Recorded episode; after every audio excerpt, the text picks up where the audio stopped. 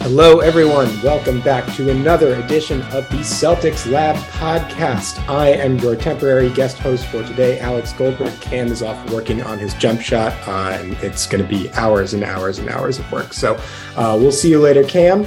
With me, as always, is Dr. Justin Quinn. Justin, how are you doing today, sir? Not too shabby. Cool. Excellent. And uh, with us today for a special draft preview edition of Celtics Lab is Bryan Kalbrosky of For the Win. Hi, Bryan. How are you doing? Thanks for being here. I'm good. I'm good. I appreciate you guys having me. All right. So we're going to just jump right into it. We're going to do a short recap of recent events, and then we are going to take a short break and then come right back into our draft preview, where we're going to talk about some point guards, some wings, some bigs, and other areas that the Celtics might be looking at in the draft. So, uh, since last we spoke, obviously expectations for the Boston Celtics, uh, Bryan, since last we spoke, uh, you, uh, you, us, all of us on the podcast, that is, um, expectations for the Celtics have changed pretty drastically. They made a trip to the finals off of a resurgent playoff run uh, in which they vanquished some playoff ghosts from beforehand. Um, and they are heading into this draft no longer with any first round picks um, and a pick only here at the kind of late second round. So, how do you think that the trip to the finals and Boston's general run throughout the second half of the season changes their draft strategy? Yeah, I mean, I think that's a great question. And I think that because, you know, for the most part, um, we have a relatively new front office drafting, uh, it's kind of important to look at uh, decisions they made, you know, during the season, even more so than usual, uh, because it's such a small sample size of decisions we have to pull from.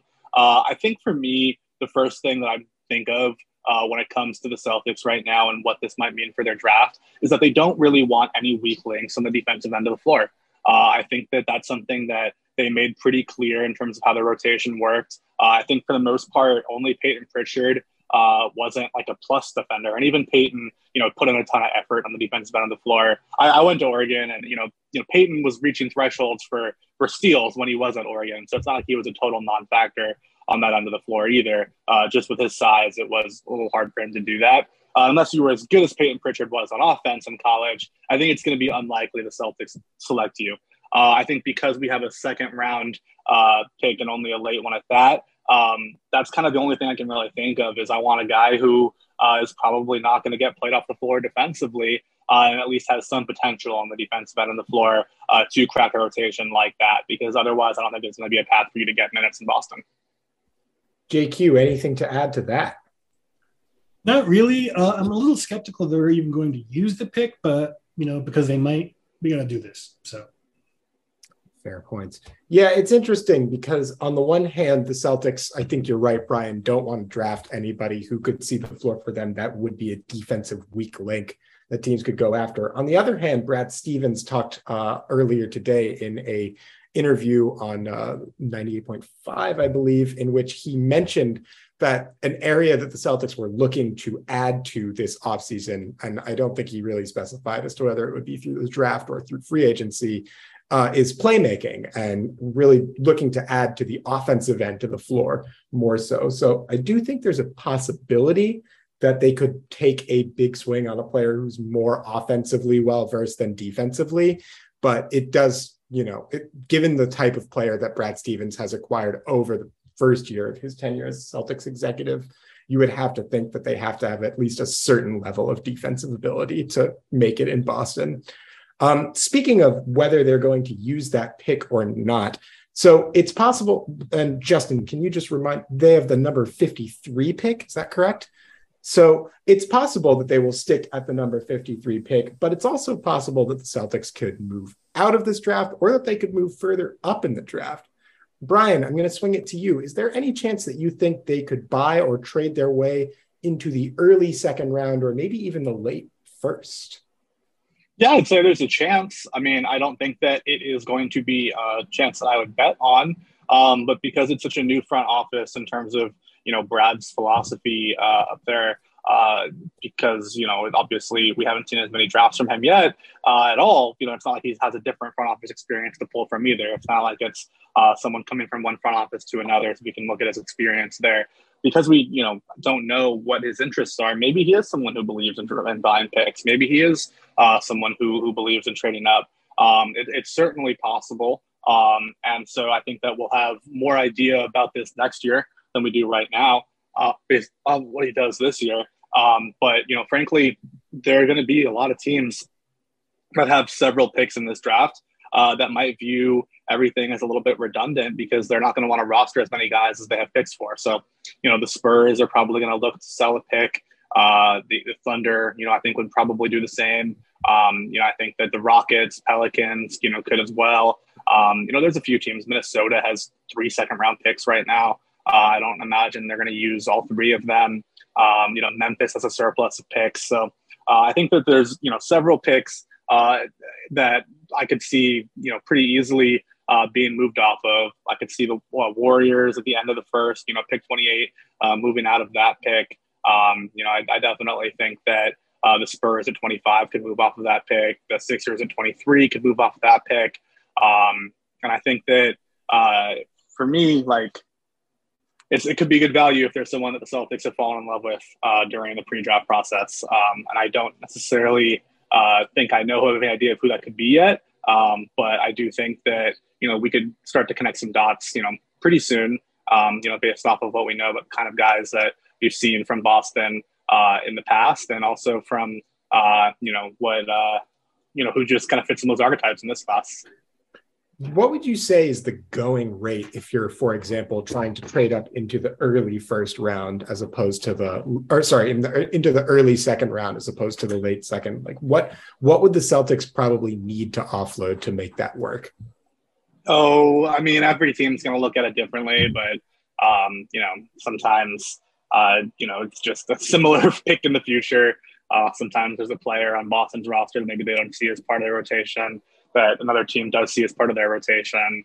Um, you know, I think that uh, sometimes it literally could just be cash uh, mm because you know that is a real thing. So uh, I think you know it's it's such a it's such a low key trade um, in terms of what actually would be going in and out here uh, that it is kind of hard for me to predict with one with cert- with money certainty at all. Um, you know what that what that would look like because it's just such a small small potatoes deal. Um, and is there any reason that the Celtics would not want to make any moves, would rather just stick at number 53 and take whoever they like there? Totally. I mean, they've got a good uh, a good thing going right now. Um, you know, they just won the Eastern Conference. Um, they have a rotation that they feel pretty confident in, I think. Um, and I think that uh, for the most part, you know, there's some draft and stashes that are going to come into the rotation next year potentially, or at least to the roster and be rostered next year. Um, and so I think that uh, you know, some of the guys that could potentially come over who were drafted and stashed, um, you know, might be getting those minutes instead. So that'll be their version of a rookie. Um, and, and, similarly, you know, they just have uh, young guys who are, who are still developing. Um, you know, I think that, you know, getting their minutes to the younger guys on the floor is uh, going to be as important um, as anything. And I think that, you know, to me, like, sometimes that's even more important than using a draft pick. So they, they clearly have a rotation that they feel comfortable with. Uh, they, they, certainly got more comfortable with that rotation, uh, you know, at the trade deadline by consolidating their roster uh, into Derrick White. Uh, and for me, you know, I noticed that um, by trimming the fat a little bit there in some ways, uh, they were able to really improve their winning ways. And uh, that's obviously when their season turned around. So Uh, I think that, you know, they like what they have in a lot of ways. Uh, and I think that with, with the success that they had, it's easy to see why. JQ, anything that we missed there in terms of what the Celtics' approach to this draft should be? It sounds like you guys have really fleshed out what I was hearing from Brad this morning in the presser you were referencing. He actually he didn't mention Nesmith by name, but he hasn't really gotten any playing time, and it'll only be the Celtics' own fault if they don't give him some this this coming season. I've heard some suggestions that people might end up waiving him for cost savings, but I really don't think that they're going to do that when they have such bigger potential fish to fry at the moment. Um, I'm really curious to see what direction they go in because the 53rd pick, we'll, we'll discuss some of the people in it, but it's pretty hard to dependably find someone who actually could make any kind of an impact this late. There's a couple I think that might uh, be able to actually get on the floor, at least during the regular season. Uh, playoffs is a whole other animal, but we can talk about that in a moment. Indeed, we can. And that's exactly what we are going to talk about. Who are some of the prospects that the Celtics might be looking at heading into this draft? But before we do that, we are going to take a quick moment to check in with our sponsors at betonline.ag. BetOnline continues to be the number one source for all your betting needs and sports info. Find the latest odds, news, and sports developments, including this year's Stanley Cup Finals, Major League Baseball scores, all the latest fighting news, and even next season's early NFL futures. BetOnline is your continued source for all your sporting wagering information, from live betting to playoffs, esports, and more. Head to the website or use your mobile device to sign up today to receive your 50% welcome bonus on your first deposit. Just use our promo code CLNS50. That is again CLNS50 to get the bonus and get into the action. BetOnline.ag. All right, so I'm going to swing it now to you, Justin Quinn, to take over the lab section of the podcast. What should the Celtics do with the number 53 pick? Who should they be targeting? What are the t- team needs that the Celtics should be keeping an eye on going forward into this draft? JQ, the floor is yours. All right. So my uh, first question is, uh, Bryan, if you were, you were making the decision, what would you plan on doing with the pick? Is there anyone you would be particularly attached to? Is there anything that you would be looking to do that has something outside of the draft to do with it? Like, what would your approach be personally? Yeah, I mean, to me, this feels like the kind of conversation uh, that I'd be looking at for um, for undrafted free agents as well. Uh, I think that that's something that we maybe haven't talked about as much during this uh, podcast yet. Uh, that the Celtics fans should probably uh, keep a close and watchful eye on um, is who who might go undrafted that would be worth giving a shot to. Uh, Austin Reaves, you know, found his way into the rotation uh, for the Lakers immediately as an undrafted free agent last year. Uh, and you know, from what I know of Austin's agency, they kind of steered it that way because they knew that they could go undrafted, uh, potentially get some playing time uh, for the Lakers, uh, and, and, choose their destiny that way, rather than you know have it be in the hands of you know, hey, Washington has the 54 pick and, and they wanted. So the player has to sacrifice a little bit in that context. Uh, but I think that they potentially could be willing to do that for a team like Boston uh, if it means they get to be a part of a winning organization and a winning culture uh, with established leaders like Tatum and Brown and you know even Al Horford and Grant Williams and Marcus Smart. I mean, there's so many guys that I could see a guy wanting to play alongside uh, that it might be a good idea. Uh, to potentially say, hey, I could go at 50. I'm not going to say a number uh, because it might be offensive to whatever team has it. Uh, but let's say I go, you know, 49 to 52, somewhere in that range, uh, and I can hear my name called, or I can go undrafted get the same contract, which would be a two way probably, uh, and potentially play for a winning organization. Um, and you know maybe a city that I prefer, uh, maybe whatever number of reasons. So uh, that's why I think that you know the Celtics should be looking at guys in that range uh, beyond just you know guys who they might call on draft night because undrafted free agency is as much of the thing and uh, as the actual draft itself. So uh, I think you know one name you know you and I both talked offline about wanted to chat about is Ron Harper Jr. Mm-hmm. Um, you know I think that he he's somebody who I really like as a potential fit. Um, you know, I recently had a chance to, to interview him and uh, got to link up with him in New York, got to watch him work out. Uh, and I was a big fan of the conversation, big fan of his workout, uh, big fan of his mentality. Um, you know, I think that he, he really uh, seemed to be talking a lot about the dog mentality that he's going to bring. Uh, he mentioned it multiple times during our interview. Uh, I think that he's got a lot of that kind of pride that you see, you know, in guys like Marcus Smart. Uh, I think that would, he would do well in a culture uh, like Boston's. He's got that huge competitive edge. And, you know, the reason why I want to also emphasize him is that, you know, the Celtics actually had him in for a workout. We know that, uh, you know, confirmed. Um, that's a big thing right now is, you know, we only have so many tea leaves to, to turn over and look at. Uh, and so if we're looking at that and we see uh, Harper's name there, he is kind of the highest ranked guy that they've confirmed had in. Um, you know, also in that similar range would be Julian Champagnie, uh, another guy who played basketball, you know, out here on the East Coast last year, um, you know, at St. John's uh, near me, and uh, Jared Rhoden at Seton Hall. So you know, they're looking for those East Coast college basketball players uh, for sure. Um, you know, two New Jersey guys there, and uh, Champagnie is actually from Brooklyn, and uh, even Colin Gillespie who came in, um, you know, was a Villanova guy. So uh, I don't know if that's a coincidence or not. At least some some sort of trend we're seeing here, but you know, those are guys who I think uh, you know are all noteworthy, and I'll kind of work a little bit backwards there. You know, Colin Gillespie does have some Payton Pritchard to him. Um, I think that uh, almost so much so that it might be a little redundant to bring him in. Um, I don't think you'll necessarily have to use a draft pick if you want Colin Gillespie. Uh, but if you bring him in for summer league or offer him a two way even, um, you know, I think that that's a totally reasonable pick because he is a really good and gifted offensive player. Um, and I think that, you know, again, like I said, there are some real similarities to him and uh, Pritchard come out of college, although I think I was maybe a little bit higher on Pritchard. Um, and I think that Pritchard was obviously, you know, someone you'd have to use a first round draft pick on, whereas, you know, Colin would probably be undrafted free agent. So the value is a little different uh, in that regard. Um, you know, Julian Champagnie is a guy who's got, uh, you know, good length and uh, is a good shooter. I think that his shooting numbers fell off a little bit last year, but I think that he is a much better shooter than his numbers showed. Um, didn't test particularly well uh, during the combine this year or last year. Um, and I think that that's probably the reason why he might go undrafted. But as a spot up guy who can space the floor with good length, uh, that's somebody who I also think would be uh, worth bringing in. And um, you know, Harper for me is someone who uh, I would be more than willing to use uh, that 53 pick in the draft on. So I just said a lot of things. I know you kind of no, tried totally. to take a few times. So anything anything we can pull back on, those are just some broad points. We can go into specifics. Yeah, no, I'm a big fan of Harper as well. He he plays with a sort of determination, strength that uh, definitely caught my eye when I was watching his highlight videos. Um, I did uh, see, I think, a mock draft where he was mocked to the Celtics as well, uh, coming from Rookie Wire. Was that you? Okay, yeah, cool, very cool. Um, so yeah, he's definitely on my board. I also uh, I was confused the Champagnie brothers. It's Julian in this year's draft.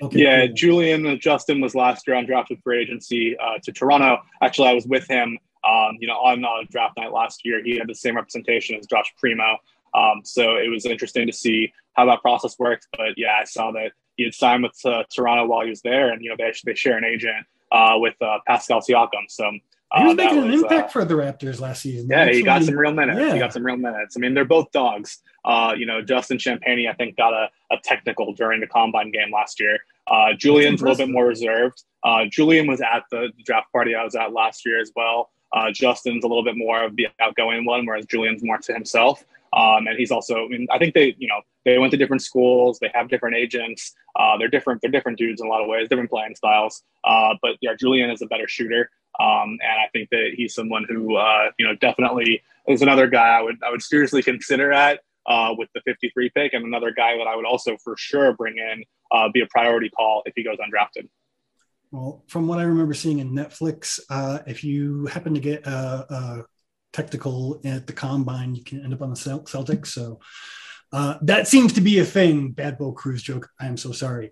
Uh, anyway, I've got a couple of guys uh, I put together into three general groups uh, point guards, wings, and bigs. Uh, I don't know how much you know about any of them, but if you're giving me your opinion on any of them or someone else I didn't mention, um, for point guards, you know, ball handling, that's something that, that Brad said that the Celtics need. I, I tend to agree. Uh, they don't have too little, but they could always use more, uh, particularly with finishers being such a big part of, of their overall offense to begin with. Um, guys who stood out to me, uh, Ziga Samar. If I screwed up your name, I'm really sorry. He is very big, six foot six as a point guard, combo guard, um, good defender, shoots pretty well, very well, really. 47.1 uh, from three. It's in, I think, the ACB league in Spain. So it's not super high level of competition, but it's also not a, a complete trash league or anything like that. Um, so the thing for him, for, for me with him is he's just very robotic. And I think that that would translate to the NBA, but sometimes it doesn't. Um, Jordan Hall from St. Joe's, another big uh, positional guy, uh, six foot seven. Um, yeah, you've got you've got to type with those two guys, Justin. those are your guys. You've got to. Yeah, no, I'm just trying to think the, the, way that they have been building their team lately. Like they don't want small point guards anymore. Like the plucky little guy that Danny Ainge always used to love just does not seem part of the Celtics' future, which I am very excited about. Uh, Matteo Spagnolo, I'm probably screwing up his name. He's another big guy, six foot five. They're all very, very tall. They can all shoot the three, and most of them can move the rock any of those guys pop to you or someone else? Yeah, I mean, I'll chat about Ziga Samar first. He's been a late push on mock drafts lately. Uh, he's been appearing as like a second round guy, as a probably draft and smash candidate. Um, you know, I think kind of in like the Yam Madar like uh, school of thought there, uh, where it's like draft and stash with the intention of really do, you know, they really think that it'll come over. Uh, sometimes you draft a guy and it's like, yeah, we're going to use the pick, we're going to have his rights, but it's not anything. I think that if you draft Ziga Samar, you would imagine he'd come over soon. Um, you know, I think with him, uh, you know, what we said six seven. Uh, you know, if you look at his synergy breakdown, like half of his possessions in the half court uh, are pick and roll, and when you include passes, that goes up to like sixty six percent.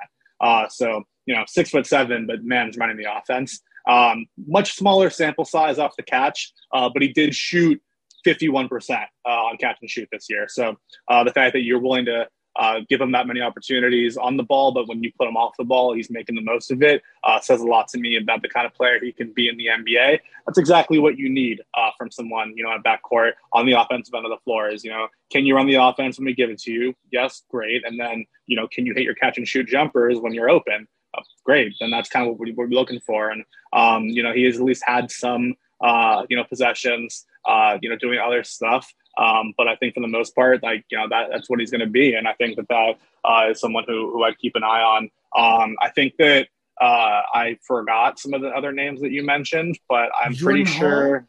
and Mateus yeah, Spagnolo. Jordan Hall. I mean, for his height, probably the best passer in the class. I mean, him and him and Paolo, honestly. Um, there are uh, there are a lot of really interesting things about him. I was uh, way higher on consensus, higher than consensus on Jordan Hall before the season started. Uh, and as it kind of went on and on, his numbers were still good. His productivity was still there. I didn't sour on him. That's not a fair word to describe what happened. Uh, I don't think that you would necessarily have to use a draft pick on him, though. Uh, and I think that for the most part, that's just due to like pretty extreme athletic concerns uh, about how he would do in the NBA. Uh, I think that Jordan Hall could easily be a star in the G League. Um, you know, he could average not a triple double, but put up triple double type numbers. Um, you know, I think that there there are some elements to his game that you know uh, might remind someone of like a Delano Banton last year. Um, you know, he, Jordan Hall is a really really unique player uh, because he was such a productive passer at you know his size. Um, you know, he's a ginormous dude and he's a great playmaker. Um, but I think that with the with the athletic concerns, um, you you don't necessarily have to use a pick on him. Uh, and I think that you know giving him a two way is totally reasonable. Um, you know, see what he does in the Red Claws and, and see how that works out. Um, and I think that you know he, he, he clearly is a hard worker. He's clearly uh, a productive player. Uh, I think that you know the stats might look a little bit better um, than the actual stuff might suggest. And I think the fact that he didn't get an invitation to the NBA draft combine uh, is interesting and telling um, because you know maybe says where most executives see his draft range uh, being much closer to the undrafted side uh, or late 50s. So you know which is where the Celtics are drafting. Um, defensively, I think there are some holes though because of his athleticism. So you know going to what we talked about earlier, maybe not the pick the Celtics will actually use, but I think as a two way guy, totally reasonable.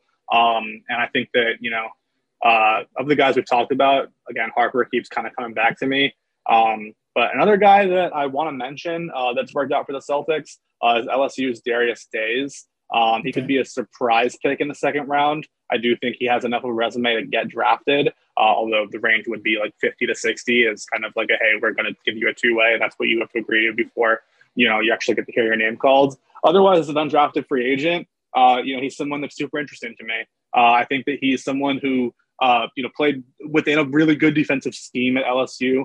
Uh, LSU's program last year was uh, super, super talented defensively. They had, you know, arguably the best defensive player in the country um, in Tari Eason. I think that, uh, you know, his draft stock will tell you exactly uh, as much. Um, but, you know, Darius Days was kind of a front court player uh, at um, uh, for LSU and played a bit of a Grant Williams type role, you know, six foot seven, but playing the four five. Mm-hmm. Um, and he averaged 11 three pointers per 100 possessions, um, and you know shot 35% on them last year. Uh, he tested the waters a few years ago. I think it was 2019 or 2020, um, uh, and I, I, interviewed him then. Really enjoyed my conversation with him then.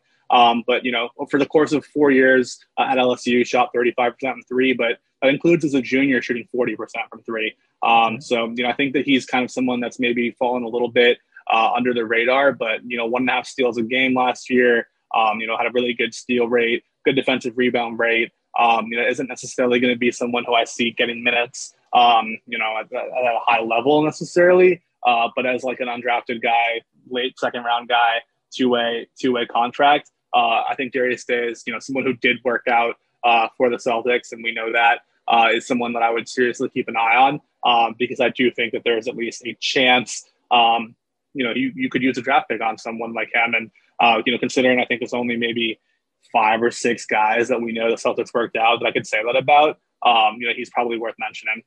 Cool. Um, speaking of wings, got a couple that I was looking at. I'm probably going to murder this guy's name. I'm intrigued by him, even though he can't seem to hit the ocean with a pebble. Uh, Dereon Seabron of NC State. Uh, he is so long, he is so spidery, and he is so good at cutting to the basket. I'm really excited about him as a possibility. Gabriel Procida uh, plays overseas for Bologna. Uh, 6'8, 38.3, good defender. And of course, I had to throw a UConn guy in there, being a UConn fan, Tyrese Martin. Um, six foot six, 43% from three, though I understand that there are some doubts about his ability to shoot at the next level because of his very Jaylen Brown like uh, three point, excuse me, uh, free throw shooting. Any of those guys pop? Any other wings of interest? Yeah, I mean, uh, Dereon and um, I think uh, Procida are both two guys that really, really flew up the, the draft boards recently after impressive showings during pro day and combine circuit. Mm-hmm. Um, I think that there's a real chance that neither of them are even available uh, when the Celtics are on the clock.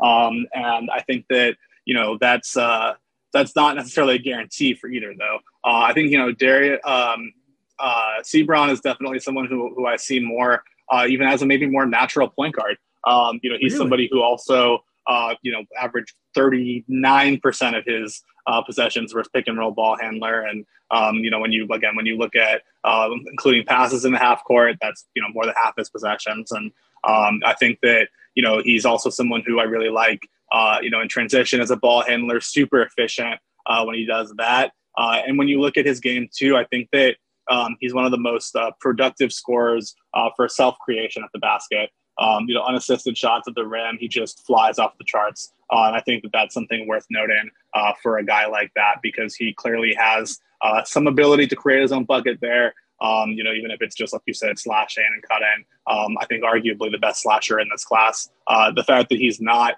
uh, a shooter is, is a real problem, but you know, not fully an unwilling shooter either. Um, at least averaged, you know, two three point attempts per hundred, um, which suggests you know he's not Ben Simmons out there either, but um, you know, nearly a 20% assist rate uh, speaks well to his playmaking, and uh, I think that he's a really impressive player. And I know Gabriel Procida is someone who, um, you know, really, really impressed during his combine circuit, like I said, and uh, I think that he looked really good uh, during his pro day. I think that he looked um, a lot more athletic than people maybe realized, and um, you know, he's uh, among the guys that I think are still playing for for uh, uh, overseas right now. Um, you know, I think he's someone that Kevin Pelton from ESPN recently said uh, has the highest grade um, in terms of his like you know pre-draft expectations. Uh, you know, he's someone who's mostly a spot-up guy, uh, mostly going to wait on the perimeter, hit the catch and shoot looks, but I think he's going to knock down those unguarded looks, and um, you know, I think he's someone who's able to you know score well in transition, you know, fly off screens a little bit too, and um, I think that that's you know kind of what you want to see from from an NBA wing.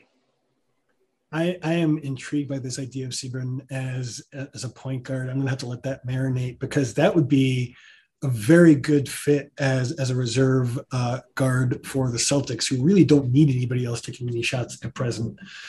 Uh, as far as bigs go, in my mind, uh, I'm seeing Robert Williams with the team uh, for the foreseeable future, as long as his health, God save us all, uh, holds up.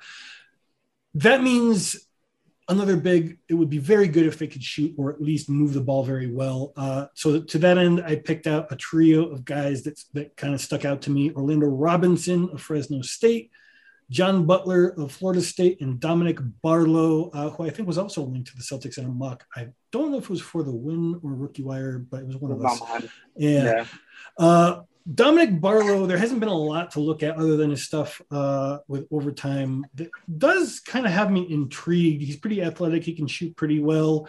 Uh, Butler is another seven footer who can shoot the three, uh, get some rim protection. But Orlando Robinson is the one who really stands out to me the most as a guy who fit very well with the Celtics. Yeah, Orlando Robinson is one of my biggest draft crushes, honestly. Um, for some reason, no one's really talked about him. Um, and I don't really understand why.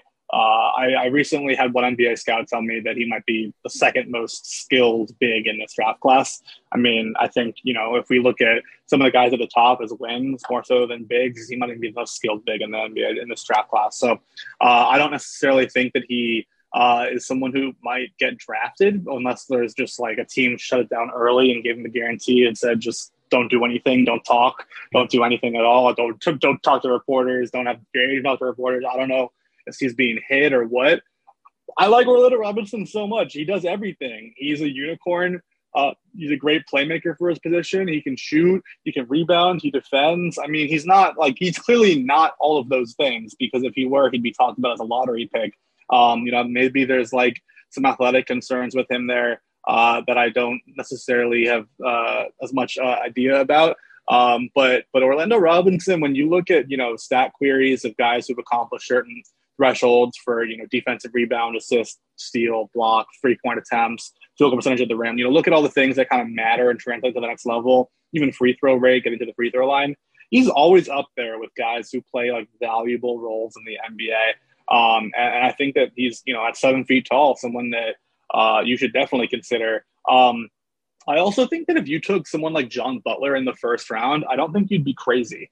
Um, I mean, you know, as a freshman uh, at his height, uh, he's someone who obviously uh, just did like a historically good thing uh, with his shooting. I mean, he shot uh, the lights out of the ball 39%, and he's a seven footer, seven foot one, seven foot two. Granted, he weighs so little that it's actually like shocking.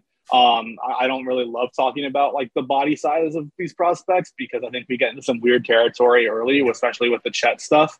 Um, but John Butler's frame is like concerning to a point where it's like definitely worth mentioning. Um, however, like I don't I, like I, if, if he shoots 39% as a freshman and he's seven foot one, seven foot two, I mean, yeah, you have to start talking about him in the conversation with like Jaren Jackson Jr. type molds, Jonathan Isaac type molds. Um, you know, I mean, he's not uh, he's not uh, necessarily any of those guys, but maybe like Chris Boucher. You know, that's like not an unfair comparison for him especially considering he was a productive shot blocker on the time we saw him on the court too. Um, you know, I think that there's you know valid concerns uh, about John Butler that uh, no one's gonna you know fault you on if you if you you know uh, speak on, but you know, really, really, really high block rate uh, for his uh, minutes he got, uh, and a really, really impressive three point rate for for someone his size. So um, you know, if you decided, like, let's say, you know, I'll just give the Warriors. Uh, let's say the Warriors said, like, hey, we have the 28th pick. We like this kid. He can shoot. He's seven foot one, seven foot two. We have a steady rotation, as it were. Why not take him, put him in the G League for a little bit, have him in a few years? If not, it's fine. We already have a good team. Um, I don't think you'd be crazy to do that uh, if you're if you're a team like the Warriors. And I think the Celtics, if they have um, you know him available. I don't think that he'll necessarily be available, but I've seen mocks having him go undrafted. Uh, and I think you know the body concerns are, are, are, probably why. But you know, let's say he's on the clock at uh, at 53, right? I would probably sprint to the podium and take him because you just put him in the G League for a little bit. You know, if he puts on size, he puts on size. If not, sometimes you pick stash guys that don't pick. come over. Yeah, you, you you have staff guys that never come over anyway.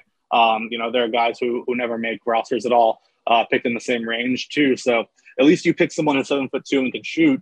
Um, and I think, you know, as a freshman, you're picking him instead of someone who's 23, 24. So his development, you know, what I'm trying to think of some guys. Brook Lopez didn't start shooting threes until he was 27, 28 years old. Demarcus Cousins was the same thing. This guy's shooting at 18, and you think that he's shooting this well at 18. Maybe by the time he's 22, you know, he, he's someone that's worth talking about. Um, so, you know, that if you use a pick on him is, is someone I'd, I'd, really consider. Uh, Orlando Robinson uh, and and and uh, John Butler are two guys who uh, I feel like I, are getting really, really, really underrated. Um, you know, bigs who can shoot are valuable. Uh, and I don't really, I don't really know why um, we're not hearing more about uh, those two guys in particular. Um, and, and, Barlow is someone, by the way, that did super well, um, you know, during uh, the athletic testing at the combine too. Um, and all the intel on him is really, really great. Uh, you know, I've heard that you know he put in the work. He, he really used every resource the Overtime Elite Overtime Elite program gave him. Um, you know, he's someone who uh, I think uh, you know was was really looked at favorably when he's out there. Mostly finished in transition, but um, you know, ran a little bit of pick and roll as a roll man. Um, you know, got some putbacks, played a little bit in the post. Um, so I think that you know, not a great jump shooter uh, in the half court. I think you know, league average or so for uh, for someone his age, but you know, young kid still developing. Um, you know, great athleticism, great body type. I think that he's definitely uh, someone I'd consider as well. And you know, considering where he might get drafted, sure, no one's faulting at all for uh, for taking a kid like that. Cool. Thus ends my uh, 10 minutes of video watching per uh, prospect list. Uh, anyone I didn't mention that, you know, a deeper analysis of this draft might be good for the Celtics? Yeah, take a look at Vince Williams Jr. out of VCU. Uh, he's someone who I've been kind of pushing recently as someone that people should take a look at uh, who are drafting in that range or looking at undrafted free agents. Um, you know, he's someone who I think uh, he's not Herb Jones, um, but he played sort of a Herb Jones role uh, at VCU when it comes to his defense, his shooting, and his playmaking. Um, you know, hits his jumpers. He's a good playmaker, which means I think that you know there are a lot of guys who took 20 shots a game in college who aren't going to get 20 shots a game in the NBA. He was a low usage guy at VCU, and he still found a way to make an impact as a playmaker, as a defender, as a spot up shooter. Uh, I love guys like that. So Vince Williams Jr., uh, Tevin Brown uh, who was actually teammates with Ja Morant in college and now shares an agent with Ja Morant uh, and uh, Desmond Bane. Uh, so kind of leads me to believe that maybe Memphis uh, would take a look at him with the 47 pick. Uh, but he, he's an older player. Um, you know, Tevin Brown, I think, is currently 20, almost 24 years old. so he might not get drafted. So if he goes undrafted, I'd probably at least give a call to that agency to try to get him, you know, in my training camp and get him a two way as well uh, you know, space the floor, uh, willing to shoot off screens, most productive off screen shooter uh, in college basketball last year. Um, a big fan of him. And I think that, you know, he's, uh, he's someone who definitely plays hard on defense too.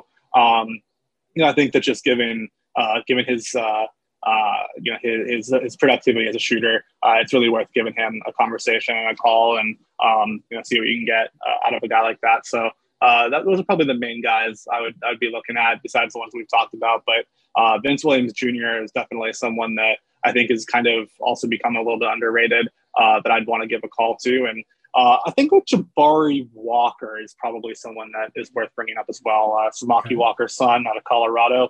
Um, he'd be in that range uh, as well, I think. And I think that he's uh, someone who I really would want to take a real good, long, hard look at, um, you know, as someone who could come into the league and uh, hit his three pointers. I mean, during the tournament in 2021, I think that he hit like 60% of his three point shots for Colorado. That was just during the tournament. It's a super small sample size, but he's got the touch, got the touch on his jumper, and he's a big man. Um, so I think if we're talking about guys like John Butler and guys like Orlando Robinson, we should probably talk about Jabari Walker as well. He's in that same kind of class of players. Cool. Well, before I get you out of here, uh, any general thoughts about the state of the Boston Celtics, where they're going, uh, chances of returning to the finals, all that good stuff? Chances are high, man. Uh, Celtics are great. I was recently doing a, a Knicks Spaces on Twitter the other night, and they were asking about kind of the same question at the end, and I was just like, "Oh God." Uh, I mean, I, I, I live in yeah, I live in I, I, live in New York, and I and I I don't I don't have like any uh, history of the Knicks. I'm not from out here. Um, so I didn't really have any opinions on them one way or the other. So just like the honest take on the Knicks was like, eh, I don't really know. I don't really see much of a path. The Celtics, I feel the opposite. Yeah, they can return to the finals every year for the foreseeable future. Um, you know, I think that they've got some adjustments to make, but so does everyone. The Warriors have adjustments to make, man. Um, you know, and they've won four titles the last eight. So, and six, like four of their last six healthy options too. So, um, you know, I think that, uh, I think that you know Celtics are as good of a position as anyone to succeed. When I take you know my my unbiased perspective, and that's someone who grew up a Lakers fan. So uh, I, I, really uh, I like what the Celtics are doing. I like what uh, Justin's doing with Celtics Wire too. Oh, thank you. um, what should we be reading yours or listening to, or anything else you do? yeah, catching up with all my draft profiles. Uh, published over a dozen of them. I'm finishing the series tomorrow with uh, a couple more that haven't gone out yet that will go out. And uh, just really grateful for uh, everyone to uh, you know have me on the Celtics Lab today. Thanks, man. We are very glad to have you. You are the first person I turned to when I want to know something about the draft. So. I'm glad to hear it, man. Thank you for your time. Yeah, man. Thanks. Like, subscribe, all that fun stuff. I suck at ending podcasts, but we got to end this one. So take care, y'all.